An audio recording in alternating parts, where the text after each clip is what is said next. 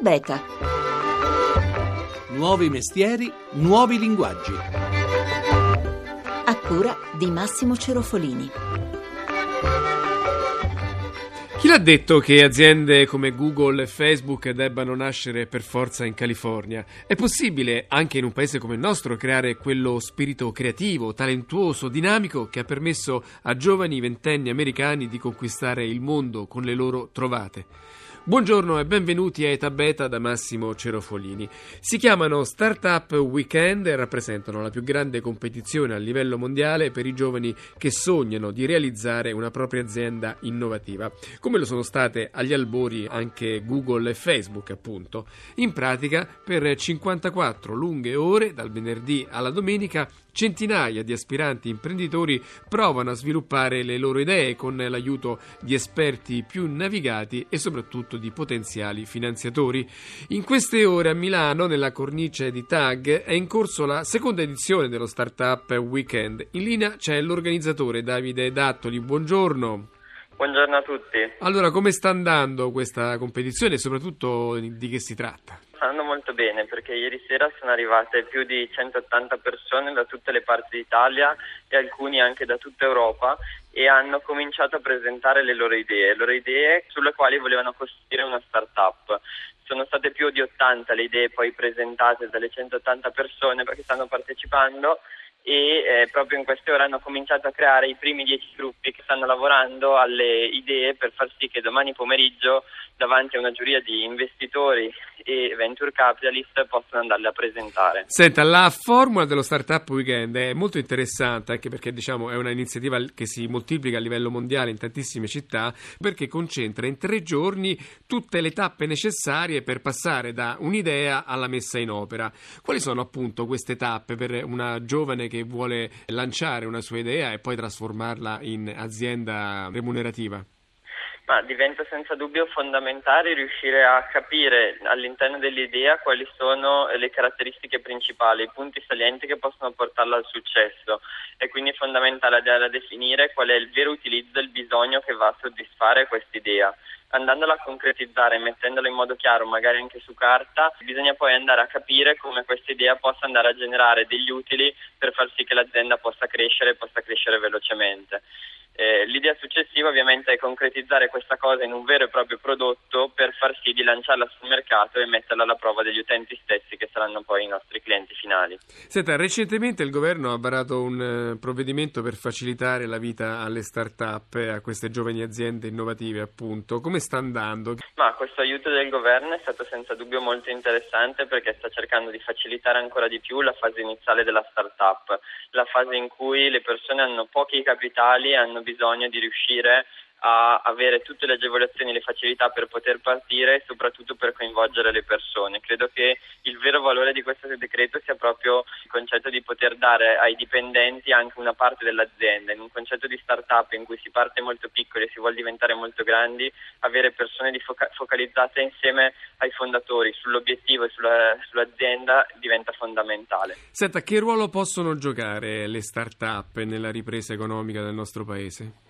Obama in America ci sta puntando davvero tanto, credo che anche in Italia il settore digitale in generale, ma soprattutto quello delle start-up, possa avere un altissimo potenziale a livello economico, perché se guardiamo alla, all'America, alcune, oggi il 10% del PIL americano viene fatto da start-up che dieci anni fa non esistevano neanche. Bene, allora grazie in bocca al lupo a Davide Dattoli, l'organizzatore dello Startup Weekend a Mila- in corso a Milano. Arrivederci. Grazie mille, arrivederci a voi. Ma chi sono i partecipanti allo Startup Weekend milanese? Quali sono i sogni, le speranze che abitano questi nostri giovani? Simone Zazzera ci racconta alcune delle loro storie. I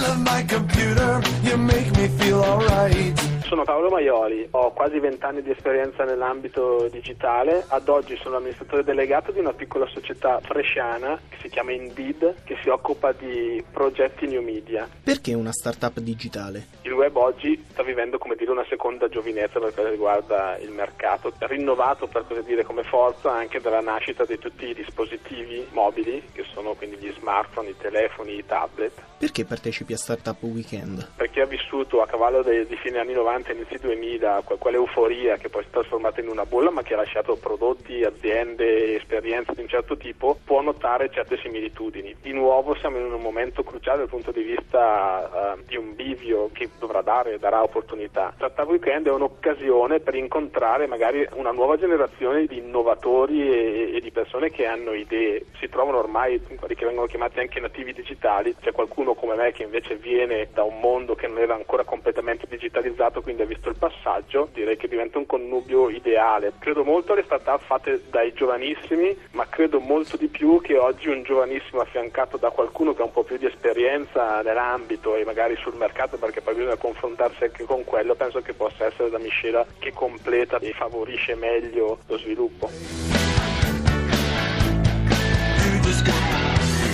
Sono Walter Franchetti, ho 30 anni, lavoro in un'agenzia, Fornace. Sono nel settore startup digitali da marzo del 2012. Da uno startup weekend è nata la nostra prima startup, ProLighter. Fondamentalmente la vendo come se fossero dei bottoni al posto del classico mi piace che incontriamo sui siti internet di Facebook, permettiamo di viralizzare tramite altre azioni come amo questa cosa, indosso quest'altra, ascolto questo e quest'altro. Da dove si parte per inventarsi un'impresa digitale? La mia storia nasce a 12 anni quando ho iniziato ad avvicinarmi alla programmazione. L'imprenditorialità è un, è un, fattore importante, ma forse anche il desiderio di mettere in pratica e far vedere ad altri un qualcosa che abbiamo pensato, perché una startup non è un qualcosa fatto da singoli, ma fatto da un team. Come descriveresti uno startupper? Un entusiasta con uh, delle forti convinzioni che lo portano a superare quelle che sono le difficoltà. Un sognatore, un gran lavoratore. Qual è il tuo sogno aziendale? Avere un prodotto, venderlo alle persone, ma soprattutto riuscire a, a creare nuovi posti di lavoro. Che consiglio daresti a chi ha un'idea imprenditoriale ma ha anche tante paure che lo frenano?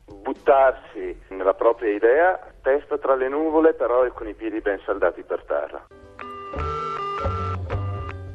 Dal lampo di un weekend poi possono nascere iniziative con le gambe solide, come quella di Mindigno.com, tra i vincitori di uno dei passati Startup Weekend. Con noi c'è uno dei fondatori, Stefano Uliari. Buongiorno. Buongiorno. Allora, Mindigno, cosa fa Mindigno.com? Beh, Mindigno è un'idea nata per uh, risolvere il problema di quando sia io che tanti miei amici ci trovavamo in situazioni in cui veramente ci veniva fastidio, indignazione, ma non sapevamo come sfogarla. Situazioni quotidiane come i treni in ritardo eh, oppure situazioni più nazionali come quando qualche furbetto in politica ruba soldi.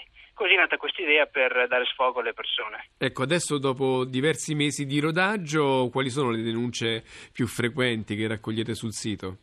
Beh, in assoluto quelle dei politici quando vengono beccati con mazzette che hanno fatto qualcosa di non proprio lecito. Dopo la fase della denuncia state per mettere a punto una fase della proposta, ci dica un po'. Beh, abbiamo capito che solamente la denuncia non è sufficiente e quindi stiamo lavorando per fare sì che le persone possano proporre delle soluzioni affinché si possa proporre qualcosa di positivo che veramente provochi un cambiamento nella società, sia a livello piccolo, locale, sia a livello più eh, nazionale come appunto la politica. Noi diciamo che vorremmo essere un po' in poche parole come Striscia Notizie, come le Iene o come Report, diciamo quei programmi che fanno inchiesta, però nel web, non, non certo in televisione. Eh, qualcosa di più interattivo interattivo per gli utenti. In tutto questo qual è il vostro guadagno? Beh, dunque al momento non abbiamo nessun guadagno perché abbiamo ricevuto un finanziamento privato eh, per portare avanti questo diciamo, esperimento. Per il futuro potremo avere guadagni dalla, dalla, vendita di pubblicità come fa Facebook, come fa Google, per dare un'idea, oppure da eventuali accordi con uh, quotidiani, riviste, programmi appunto di inchiesta che potrebbero essere interessati ai nostri contenuti, a ciò che gli utenti segnalano. Bene, allora grazie a Stefano Uliari, cofondatore di Mindigno.com. Arrivederci. Grazie a lei, arrivederci. Storie, quelle di questi giovani innovatori di un'Italia che ha voglia di osare e che non dimentica la propria storia. Perché c'erano tempi negli anni 60 in cui erano gli americani ad ammirare le nostre intuizioni in campo tecnologico, come la mitica Programma 101, di fatto il primo personal computer al mondo, uscito dai laboratori della Olivetti di Ivrea. Una macchina geniale che ha aperto la più grande rivoluzione del nostro tempo, 15 anni prima di Bill Gates e Steve Jobs. Saluto Vittorio Marchis, docente di storia delle scienze e della tecnica al Politecnico di Torino e autore del saggio 150 anni di invenzioni italiane. Buongiorno. Buongiorno a voi, eccomi qua. Allora, abbiamo accennato al lampo dei quattro giovani ingegneri dell'Olivetti negli anni 60 con eh, quel risultato straordinario che fu il eh, programma 101, ma quel risultato che segnò l'inizio della rivoluzione tecnologica che oggi conosciamo è un miracolo isolato oppure qualcosa che potremmo ancora ripetere noi italiani? Ma è qualcosa che io sono convinto che potremmo ripetere, però ci sono dei se. L'alchimia che ha portato a, in quegli anni a poter produrre il programma 101 dell'Olivetti è dovuta al fatto che c'era stato fino a pochi anni prima in Olivetti un Adriano Olivetti, un imprenditore illuminato c'era stata la convergenza di parecchie competenze. Quello che è importante è avere capito che una persona dalla spiccata fantasia come Pier Giorgio Perotto e dal piccolo gruppo di suoi colleghi hanno avuto pur viaggiando sui confini dei saperi di pensare di trasformare una macchina da calcolo elettromeccanica in un qualcosa di diverso. Ecco, sono le mutazioni che sono importanti, sono importanti anche nell'evoluzione della natura. Abbiamo sentito prima alcuni dei giovani che partecipano allo Startup Weekend e quello che sembra emergere oggi come condizione per eh, sviluppare innovazione è la capacità di scambio anche interdisciplinare tra i vari componenti dei gruppi certo, che si formano. Ecco, anche allora fu così. È importante ovviamente avere le risorse perché se non si hanno le risorse poi manca l'entusiasmo e se manca l'entusiasmo manca tutto. Però è importante capire che sono proprio i problemi di frontiera, di interdisciplinarietà a produrre il nuovo. Non è il rigore di una scienza ben paludata, ben chiusa. E questa è un po' una critica che si può fare al volere confinare nella iperspecializzazione il progresso scientifico. Un'altra condizione per favorire un contesto creativo, innovativo, è la commistione tra l'utilità e la bellezza, come testimonia certo, l'esperienza certo. di Apple. Questo, questo è un altro aspetto fondamentale non bisogna eh, pensare che solo le cose belle siano funzionali, quindi non si deve fare una esagerata esaltazione di un design che spesso può portare a degli oggetti futili e non utili. L'importante però è non dire stiamo stringati, siamo, andiamo a fare un prodotto che sia funzionale ma sia spartano, perché poi questo prodotto deve mordere la società deve trovare il consenso del grande pubblico, se no l'invenzione non funziona. Bene, allora grazie, grazie a Vittorio Marchis, autore del saggio 150 anni di invenzioni italiane. Arrivederci. Grazie a voi, arrivederci. Abbiamo quasi finito. Prima di salutarci, spazio al radio pitch. Meno di un minuto per convincere chi ascolta sulla bontà della propria idea. Microfono a Tobia Lo Schiavo, uno dei fondatori di WeOrder, azienda nata proprio nel grembo di uno startup weekend. Sentiamo. Eh, buongiorno a tutti. WeOrder è l'app per smartphone e tablet che migliora l'esperienza dei clienti di ristoranti e locali. WeOrder è il tuo cameriere personale virtuale. Attraverso gli speciali adesivi posti sui tavoli di ristoranti, pub, discoteche, discoteche, potrai visualizzare sul tuo smartphone, semplicemente avvicinandolo ad uno di essi, il menu del locale, tradotto nella tua lingua, completo di immagini, prezzi, informazioni nutrizionali e raccomandazioni personalizzate. WeOrder conosce i tuoi gusti ed è in grado di suggerirti piatti che potresti gradire maggiormente, anche se non sei mai stato in quel locale. E una volta scelto cosa ordinare, non dovrai sopportare lunghe attese prima che il cameriere si accorga di te, ma potrai inoltrare l'ordine e pagare direttamente dal cellulare. Se hai poco tempo per la pausa pranzo, apri WeOrder. Visualizza i menu dei locali che si trovano nelle tue vicinanze ed ordina e paga direttamente dall'app. Riceverai una notifica di piatto pronto da ritirare. WeOrder, veloce, sociale, intelligente. Allora, che ne pensate? Scriveteci anche per dirci la vostra sull'Italia che innova a etabeta.it. Per riascoltare le nostre puntate e scaricare i podcast, l'indirizzo è www.etabeta.rai.it.